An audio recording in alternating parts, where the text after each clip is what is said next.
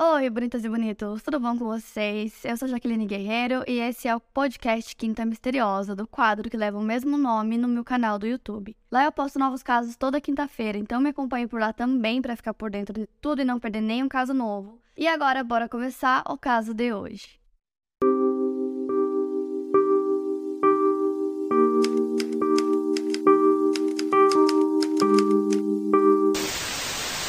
Michelle Watson nasceu no dia 15 de abril de 1954 na pequena cidade de Raymond, no estado norte-americano de Washington. Em 2021, Raymond tinha uma população de pouco mais de 3 mil habitantes. Os pais da Michelle, apelidada de Shelley, eram Sharon Todd Watson e Les Watson. O casal se separou quando ela ainda era muito nova. Ela era a mais velha de três irmãos, sendo os mais novos Paul e Chuck, e os três foram morar apenas com a mãe após a separação. A mãe deles, a Sharon, era alcoólatra e quem convivia com ela acreditava que ela sofria de alguma doença mental. Além disso, o estilo de vida que ela levava era arriscado e alguns de seus familiares acreditavam que ela também era prostituta.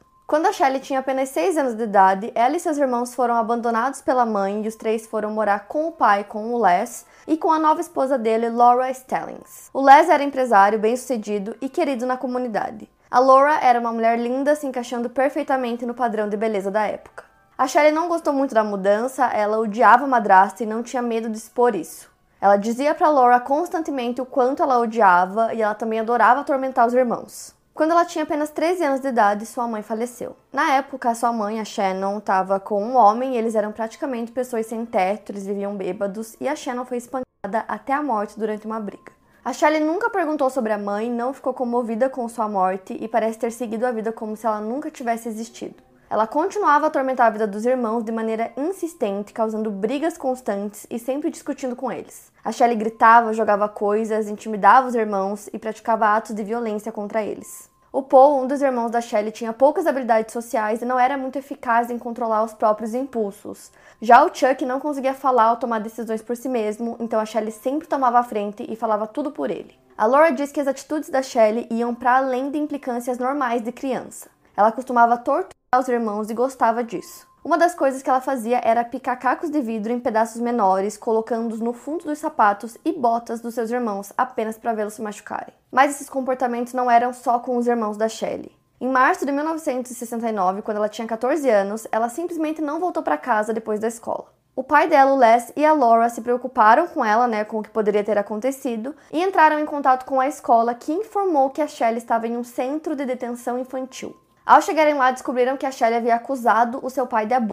Um exame médico posteriormente confirmou que ela estava mentindo sobre o assunto, algo que sua madrasta já desconfiava. A Laura acabou encontrando mais tarde uma cópia amassada de uma revista chamada True Confessions no quarto da Shelley, e a manchete que havia na revista era, entre aspas, fui abusada aos 15 anos por meu pai. Então a Laura pensou que essa poderia ter sido a inspiração para a acusação feita pela Shelley. Como consequência dessa acusação infundada, a Shelley compareceu a diversas sessões de terapia, tanto de forma individual quanto em sessões de terapia em família, e a terapia tinha como objetivo fazê-la entender toda a situação, mas suas ideias não mudavam e ela continuava acreditando que era inocente, que não tinha culpa alguma em ter acusado falsamente o pai. Então, eventualmente, todos esses problemas que a Shelley estava causando foram demais assim para eles, eles decidiram colocar ela para morar com os pais da Laura, da madrasta. Então ela foi morar com eles, mas os comportamentos não mudaram. Ela se oferecia para ser babá dos filhos dos vizinhos. E aí alguns aceitavam e aí ela simplesmente trancava as crianças dentro do quarto delas, colocava algum móvel pesado na porta para que a criança não conseguisse sair. E ela também acusou o pai da Laura de ter abusado dela, o que também foi comprovado ser mentira. Esse padrão de abusos e manipulações continuou nos anos seguintes e a Shelley teve duas filhas com dois homens diferentes. A primeira delas foi a Nikki, que nasceu em 1975. A Shelley se divorciou do seu primeiro marido em 1977 na Pensilvânia e a sua segunda filha, Sammy, nasceu em 1978 e depois disso ela se divorciou novamente. Em abril de 1982, em um bar, a Shelley conheceu David Notek, um veterano da Marinha que estava trabalhando na construção civil. David tinha crescido em Raymond e era um típico garoto de cidade pequena. Ele adorava praticar esportes escolares e brincar com seus amigos. Após o ensino médio, ele trocou o emprego na fábrica local por um período de cinco anos na Marinha. Lá ele aprendeu sobre construção pesada e o David disse que considerava a Shelley a garota mais bonita que ele havia conhecido em sua vida. Desde o começo, David acolheu as filhas da Shelley como se fossem suas. Eles se casaram cinco anos depois, em 1987, quando a Shelley assumiu o sobrenome do marido, se tornando Shelley Notek. A família morava em uma propriedade em Raymond e eram conhecidos na cidade por serem muito prestativos. Eles moravam em uma casa de fazenda na Monohome Landing Road. Aos olhos da vizinhança, a Shelley parecia ser uma mãe ótima, dedicada, comprando as melhores roupas para as filhas e garantindo que elas fossem populares na escola. Mas aí, no ano seguinte do seu casamento, em 88, o sobrinho da Shelley, Shane Watson, de 13 anos, se mudou para a casa da família. Ele nasceu em 1975 em Tacoma, também em Washington, e ele morava com os avós desde o ano 1980, quando seus pais Paul e Diana se separaram. O pai do Shane fazia parte de uma gangue de motoqueiros e entrava e saía da cadeia enquanto sua mãe estava sem condições financeiras de mantê-lo, pois lutava contra o abuso de substâncias. Então, por conta de todas essas coisas, ele foi morar com a Shelley. No início, Shane foi bem recebido, mas não demorou muito para que ele começasse a sofrer abusos por parte da sua tia Shelley. Inclusive, as filhas dela também sofriam abusos e torturas. Uma coisa que ela fazia com o Shane, por exemplo, é que ela colocava ele do lado de fora, no frio, sem roupas e ficava jogando água fria nele. Então, assim, ela fazia várias punições, que era como ela chamava, é, nos três por diversas coisas diferentes, como por exemplo por ir no banheiro sem pedir permissão. E uma dessas punições era obrigar os três, o Shane e as filhas dela, a rolarem na grama no frio enquanto ela jogava água neles. Outra tortura que a Shelley praticava muito com as filhas era deixar elas por horas trancadas no canil dos cachorros e também ela deixava elas dormindo para fora da casa no frio. Ela também gostava de humilhar as filhas, obrigando elas a tirarem punhados de pelos pubianos e entregarem para ela. A Sammy sofria violências físicas constantes e ela se lembra de sempre ir para escola usando calças para tentar esconder os hematomas dos professores. Em certa ocasião, durante um feriado escolar, a Shelley bateu a cabeça da Nick em uma porta de vidro e aí, olhando para o rosto ensanguentado da filha, ela disse: Olha o que você me fez fazer. A Shelley costumava cuidar pessoalmente dos ferimentos das filhas, então ela sempre tentava deixar eles imperceptíveis e também sempre machucava as filhas em locais que fossem mais difíceis para que terceiros conseguissem ver. Como parte das humilhações que ela fazia os três sofrerem, ela fazia o Shane e a Nick a dançarem juntos, nus, em posições muito sugestivas, enquanto ela ficava rindo deles. Então, depois de períodos de tortura, ela costumava encher a família dela de amor e carinho, meio que é, obrigando eles a permanecer nessa teia de manipulações dela. O David, como eu falei para vocês, trabalhava em uma empresa de construção chamada Oak Harbor, então às vezes ele ficava a semana toda fora de casa para trabalhar. No final daquele mesmo ano, em dezembro de 1988, a Shelley acolheu em sua casa outra pessoa que naquele momento estava precisando de ajuda. Se tratava de uma amiga da Shelley, a cabeleireira Cat Loreno, de 30 anos que ela conheceu em um salão de beleza em South Bend, que fica a menos de 10 quilômetros de Raymond, onde ela morava. E por Shelley ser uma mulher muito manipuladora, ela tinha certa facilidade em fazer amigos. A Cat cresceu e fez o ensino médio em Simi Valley, na Califórnia. O pai de Cat e de seu irmão Jeff trabalhavam no ramo do cinema e morreu em um acidente em um set de filmagens de um programa de TV. A Kay Thomas, a mãe deles, posteriormente se casou novamente, mas o padrasto dos seus filhos acabou falecendo em um acidente de carro. A Kay e a Cat se mudaram então para South Bend, onde a moradia era mais barata. Depois de uma briga com a mãe, a Cat resolveu ir morar com a família Notter. Elas combinaram que Cat seria babá das meninas, morando e comendo de graça na casa da família até que conseguisse um lugar para ela. No início, a Cat foi recebida com muita hospitalidade, mas não demorou muito para que a Shelley fizesse dela uma nova vítima para suas torturas.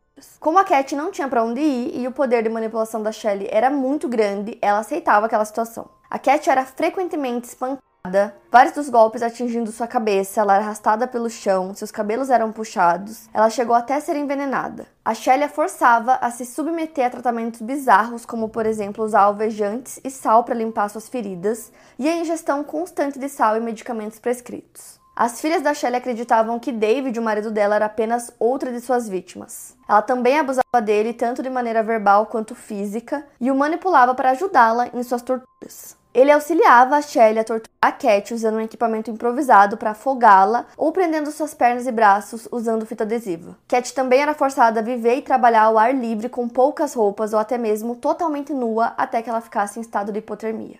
Ela também passava fome e uma das formas de punição que a Shelley utilizava com ela era a mesma que fazia com as filhas e com o sobrinho, submetendo Cat a rolar na lama enquanto ela jogava água fria nela. Shelley chegou a inventar que ela estava com câncer, até raspando suas sobrancelhas para fingir que estava sofrendo os efeitos do tratamento, para conseguir empatia das pessoas e manter sua imagem de ser uma pessoa boa e caridosa. Só que aí teve uma vez que as meninas estavam voltando da escola e elas viram a Cat do lado de fora da casa, nua, e elas estavam com alguns colegas da escola que também viram a Cat. Então, como a Shelley tentava manter essa imagem de uma família boa, uma família, né, que cuidava das pessoas, uma família muito amável. Então ela convida uma dessas colegas para ir até a casa da família no dia seguinte e aí ela explicou que a Cat tinha pulado numa banheira de hidromassagem porque tinha acontecido um curto-circuito na casa. A Sherry até mostrou para essa colega de classe das filhas dela um buraco com os fios onde teriam pegado fogo, que na verdade ela mesma tinha atacado fogo neles. Depois disso, a Shelly acusou a Cat dizendo que ela estava comendo compulsivamente é, e que isso teria acontecido em um dos episódios de sonambulismo que ela tinha por conta de todos os tranquilizantes que ela ingeria. E como castigo, ela mandou ela dormir agora no porão da casa ao lado da caldeira. As filhas da Shelley tinham consciência né, do que estava acontecendo com a Cat, elas queriam fazer alguma coisa, queriam ajudar, só que ao mesmo tempo elas também eram vítimas da Shelley, elas não sabiam o que elas poderiam fazer. Elas também se lembram que quando a Shelley estava torturando a Cat, ela meio que dava um descanso para as meninas das torturas que elas sofriam também. Elas sabiam que a Cat não tinha feito nada de errado para desencadear tanta maldade assim por parte da Shelley,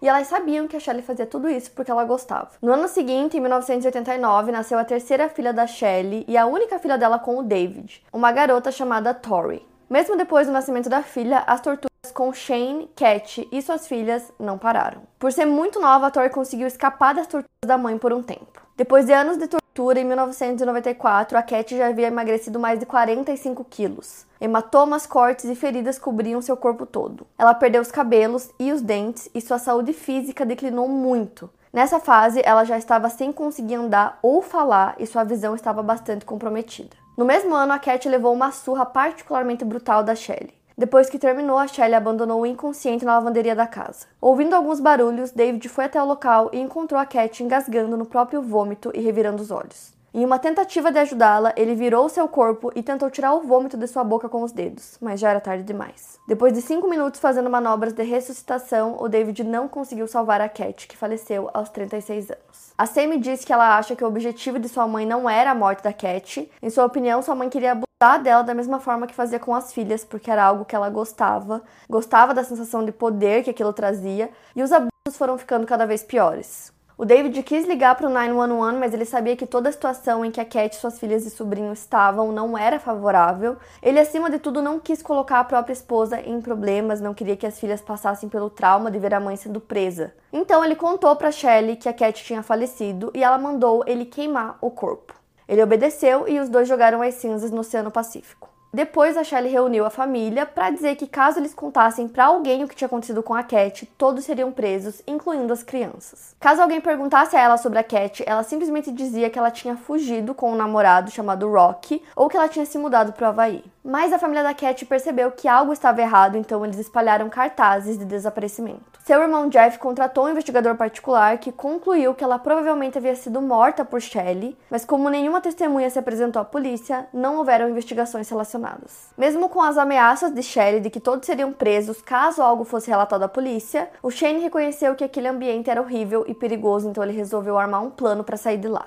Em fevereiro de 95, ele resolveu compartilhar o plano que ele tinha bolado com sua prima Nick. Ele revelou que havia tirado diversas fotos polaroides da Cat enquanto ela ainda estava viva, fotos que mostravam o estado de desnutrição do seu corpo, as marcas das surras que ela levava, das feridas espalhadas pelo corpo e até mesmo do local frio em que ela dormia. Ele mostrou todas essas fotos a Nick e disse que levaria tudo para a polícia para denunciar a Shelley. A Nick, amedrontada pelas ameaças de sua mãe, se apavorou com a possibilidade do que poderia acontecer com sua família caso essas fotos realmente chegassem à polícia e contou para a mãe sobre o plano de Shane. Ela revelou à mãe que Shane escondia essas fotos dentro de um ursinho de pelúcia, mas não fazia ideia do que aconteceria a seguir. Furiosa com a traição do seu sobrinho, Sherry mandou o marido atirar na cabeça de Shane. Então seu marido David levou Shane até um galpão da propriedade e atirou em sua cabeça, cumprindo as ordens de sua esposa. Shane morreu aos 19 anos. Assim como fizeram com a Cat, eles também queimaram o corpo de Shane e espalharam as cinzas no Oceano Pacífico. As fotos Polaroid nunca foram encontradas.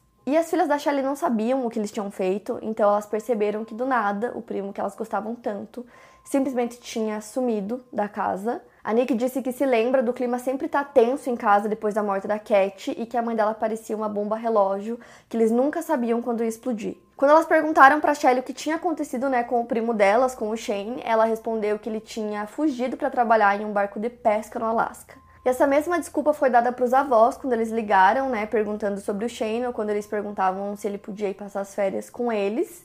E aí, sempre que alguém perguntava sobre o Shane para Shelly, ela dizia que né, contava essa história que ele tinha ido para Alaska e que ele tinha ligado para ela e que estava muito feliz com a vida nova. O David até faltou algumas vezes no trabalho para fazer buscas pelo Shane, fazendo com que as filhas acreditassem que o pai realmente estava muito empenhado em encontrá-lo, mas as pessoas não acreditavam muito nessa história do Alasca e as meninas queriam acreditar que era verdade, que o primo estava bem. Mas a Nick conta que elas tinham dúvidas sobre isso, principalmente quando a Shelley contou que antes de ir embora, o Shane teria deixado uma casa de passarinhos para ela de presente e também um bilhete dizendo que a amava. Isso porque a Nick sabia que o Shane odiava a Shelley por conta de todas as torturas, né, que ele sofreu durante todos aqueles anos. A Sammy disse que a mãe dela conseguiu controlar o David, né, fazendo com que ele participasse das torturas e dos crimes porque ele era muito fraco no sentido emocional. Ela também diz que ele poderia ter casado com outra pessoa e ter sido um marido incrível, mas que infelizmente ele casou com a Shelley e deixou ela arruinar a vida dele. O David se lembra que a Shelley tinha muitas crises de raiva onde ela partia para violência física, né, contra ele,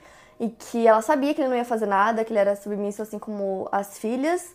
Então ela fazia isso e depois dava muito amor e carinho também, como forma de manipulação. Em 1999, as duas primeiras filhas da Shelley já eram mulheres adultas, elas conseguiram a independência financeira e saíram da casa da Shelley.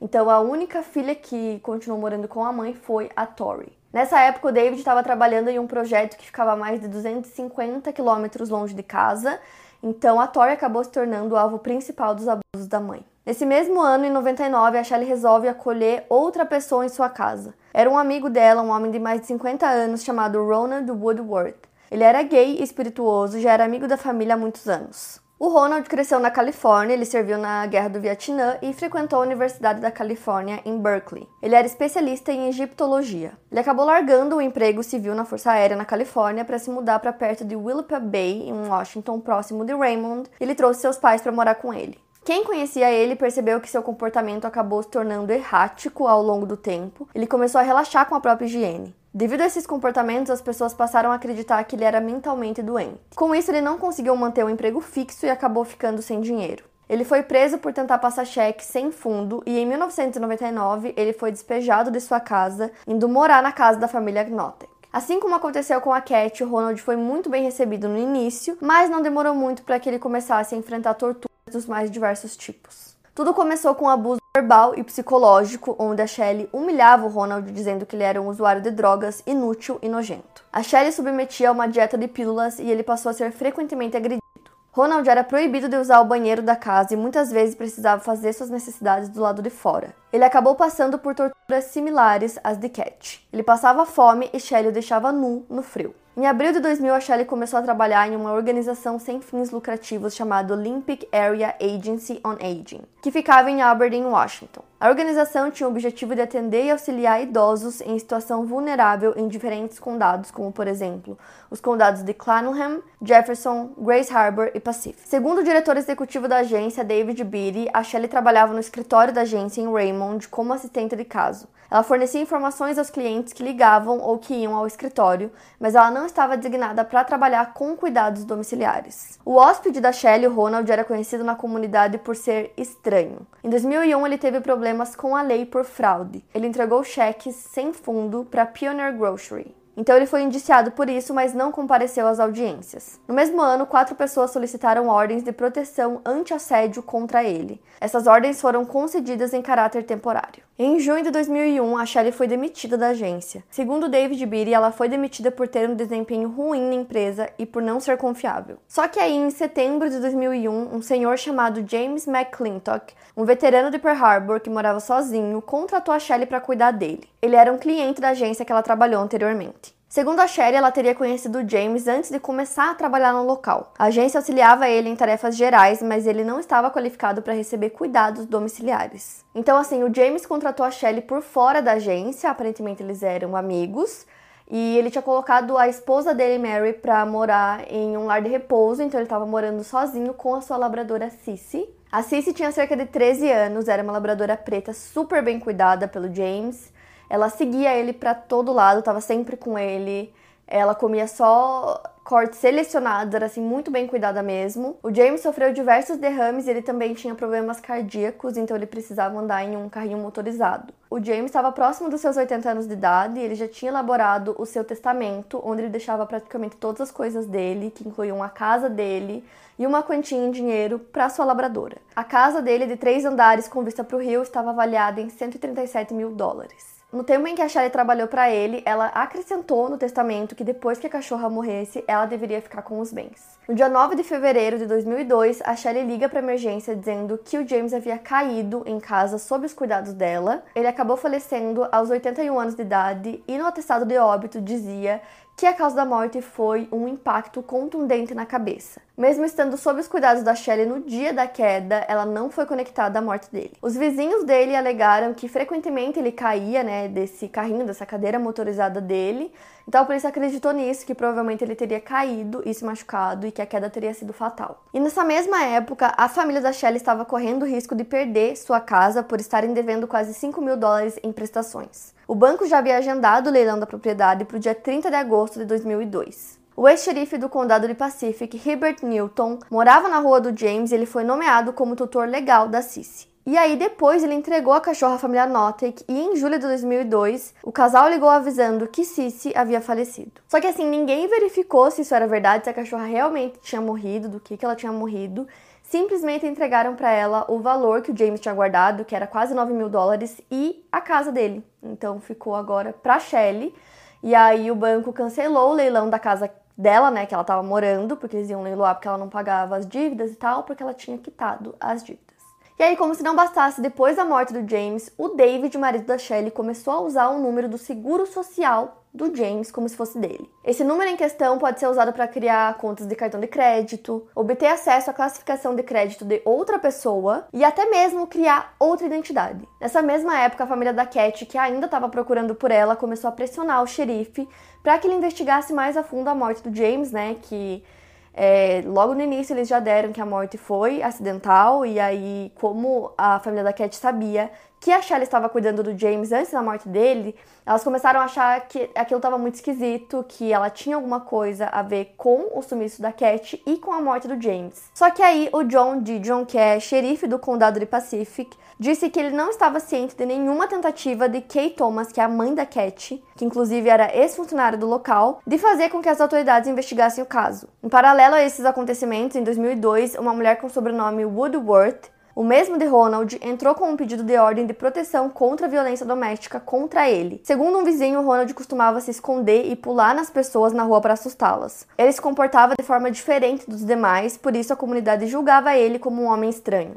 Enquanto isso, Ronald ainda passava por torturas diversas na casa da família da Shelley. Ela exigiu que ele cortasse todo o contato que ele tinha com seus familiares. Ela o obrigava a beber da própria urina e ficar nu no frio. Um dia ela mandou ele pular do segundo andar da casa sem nada para proteger os pés. E assim ele fez. A queda não o matou, mas o deixou gravemente ferido. Para fazer o tratamento dos seus ferimentos, ela derramava alvejante e água fervente sobre eles. O Ronald cheirava alvejante e carne em decomposição, como se sua pele estivesse sendo queimada. Um mês depois da queda, depois de sofrer muito, o Ronald faleceu em julho de 2003. A polícia acredita que tenha sido por volta do dia 24 de julho, aos 57 anos, após quatro anos de sofrimento morando na casa da família da Shelley.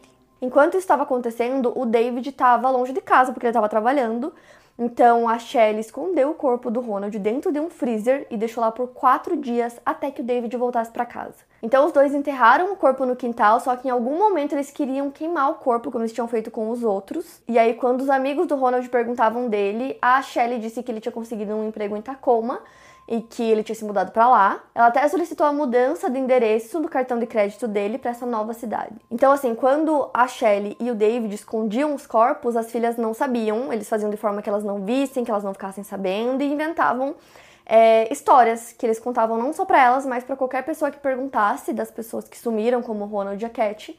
Eles contavam essas histórias. Então, as filhas sabiam que, sei lá, sentiam que tinha alguma coisa errada, mas não sabiam exatamente o que era. A Tori, né, que era a única filha que namorava com a Shelly, ela tava com 14 anos, e aí ela começou a entender mais as coisas e começou a perceber que a dinâmica da família dela era muito esquisita e que o Ronald tinha desaparecido, né, que ninguém sabia onde ele tava, tinha essas histórias que ele tinha mudado. Então ela decidiu entrar em contato com as irmãs mais velhas para contar que ele tinha desaparecido. Nisso, as irmãs já desconfiavam do que poderia ter acontecido e pediram para Tori começar a procurar pela casa por evidências. A Tori encontrou curativos ensanguentados no banheiro externo da casa e também encontrou muitos pertences do Ronald pela casa. Então ela juntou tudo isso e elas decidiram levar para a polícia. A Sammy diz que por mais que ela acredite que a morte da Cat foi um acidente, ela acredita que a morte do Ronald não foi. Isso porque a Shelley tratou os ferimentos dele da mesma forma que ela tratava os ferimentos da Cat. E como a Cat morreu naquele dia, como eu contei para vocês, a Shelley já sabia qual seria o resultado disso. Então, em agosto de 2003, as meninas se reúnem, vão até a polícia, levam as evidências e pedem para eles investigarem. Então, eles vão até a propriedade da família e começam a procurar pelo corpo e eles encontram o corpo enterrado. Eles não conseguiram chegar numa conclusão de qual teria sido a causa da morte, mas perceberam que pelo corpo do Ronald tinham diversos hematomas e feridas. No dia 8 de agosto, a Shelley e o David foram presos. Ela tinha 49 anos e ele 50. A Tori foi levada pelos serviços de proteção à criança e depois colocada sob a custódia da irmã mais velha, Semi. Foram confiscados seis cachorros da propriedade da família e um deles correspondia perfeitamente à descrição da Cici. Além deles, foram pegos também quatro gatos, um coelho e um pássaro. Mesmo que os restos mortais da Cat não tivessem sido encontrados, o David confessou a forma como havia se livrado deles. Além disso, o David também confessou ter assassinado o sobrinho, queimado seu corpo e enterrado o corpo do Ronald. A polícia também descobriu que as três vítimas da Shelley conseguiram escapar de sua casa, mas foram perseguidos e manipulados para voltarem a morar no local. Com isso, a polícia fez duas acusações de assassinato em primeiro grau contra a Shelley pela morte da Cat e pela morte do Ronald. Já o David foi acusado de assassinato em primeiro grau pela morte do Shane, descarte legal de restos humanos e prestação de assistência criminal. Ambos aceitaram acordos de confissão para que a pena aplicada a eles fosse menor. As filhas de Shelley culpam a mãe até pelas atitudes de David, porque sabiam o quanto ela era manipuladora e acreditavam que ele era outra vítima. Em junho de 2004, a Shelley entrou com o chamado de apelo de Alford no Tribunal Superior do Condado de Pacific. O apelo permite que o réu se declare culpado ao mesmo tempo que afirma a própria inocência. Ou seja, ela estaria confessando apenas para receber uma pena menor e também para evitar que o caso levasse a um julgamento público, no qual as atrocidades cometidas por ela seriam amplamente expostas a um júri. Tanto ela quanto David estavam presos sob uma fiança de 2 milhões de dólares cada. Os advogados de defesa e os promotores chegaram a um acordo para uma pena de 17 anos para ela, mas o juiz Mark McCauley disse que precisava de mais tempo para considerar o caso, pois ele sabia que era possível condená-la a mais tempo de prisão. A audiência de sentença foi adiada por 40 dias e no dia 18 de junho de 2004 ela compareceu ao Tribunal Superior do Condado de Pacific para se declarar culpada por acusações menores de assassinato em segundo grau e homicídio culposo em primeiro grau. Sua sentença foi anunciada no dia 19 de agosto. Ela foi condenada a 22 anos de prisão sem possibilidade de apelar. Em abril de 2005, ela moveu uma ação para retirar seu pedido de Alford, alegando que não havia sido informada corretamente, que ela não entendia as consequências da sua defesa quando entrou com o pedido no ano anterior e que a assistência do seu advogado havia sido ineficaz. O Tribunal de Primeira Instância negou seu pedido. Em dezembro de 2006, ela apelou dessa decisão e apelou pela sua condenação, julgamento e sentença de confissão de culpa. Seu apelo foi negado. A família da Cat se revoltou com a polícia porque eles sabiam que ela havia sido morta, provavelmente pela Shelley, mas a polícia não havia feito grandes esforços para tentar encontrá-la ou resolver seu caso de desaparecimento. David foi condenado a 15 anos de prisão, dos quais ele cumpriu 13, saindo em 2016.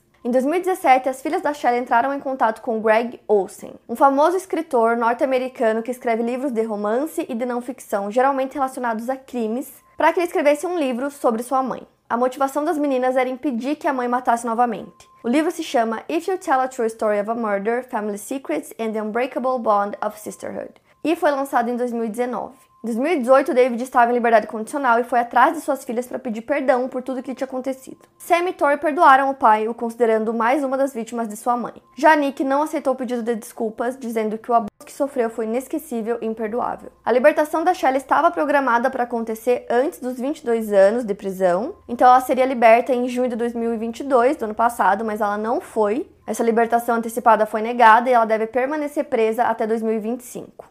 A família teme que ela seja libertada. Sammy diz que consegue se ver trancando todas as portas e se escondendo no banheiro enquanto chama a polícia caso ela apareça em sua porta. Quando a população local descobriu o que tinha acontecido, a notícia abalou a dinâmica da cidade, tirando a impressão de ser uma cidade segura e substituindo essa sensação de segurança por suspeito das pessoas ao seu redor. Atualmente, Nick trabalha na empresa de paisagismo de seu marido em Seattle, a Sammy é professora em Raymond e Tori tem um emprego de mídia social no Colorado. Sam e Nick são casadas e têm três filhos cada. As três irmãs costumam se reunir várias vezes ao ano perto da casa de Nick, em Seattle, mas nenhuma das três mantém qualquer tipo de contato com a mãe. Mesmo que fossem apenas crianças ou adolescentes na época em que os abusos aconteceram, elas continuam tendo que lidar com sentimentos que tudo que aconteceu lhes trouxe. Um desses sentimentos é a culpa por não terem conseguido salvar as vítimas fatais de sua mãe, mesmo que elas próprias também tenham sido vítimas das violências e manipulações. O David revelou ao Greg, autor do livro sobre a vida da Shelley, que ele sente remorso por seu papel nos crimes e que sempre sentirá esse remorso. Bom, gente, esse foi o caso de hoje. Quero muito saber o que vocês acharam, então me conta aqui nos comentários.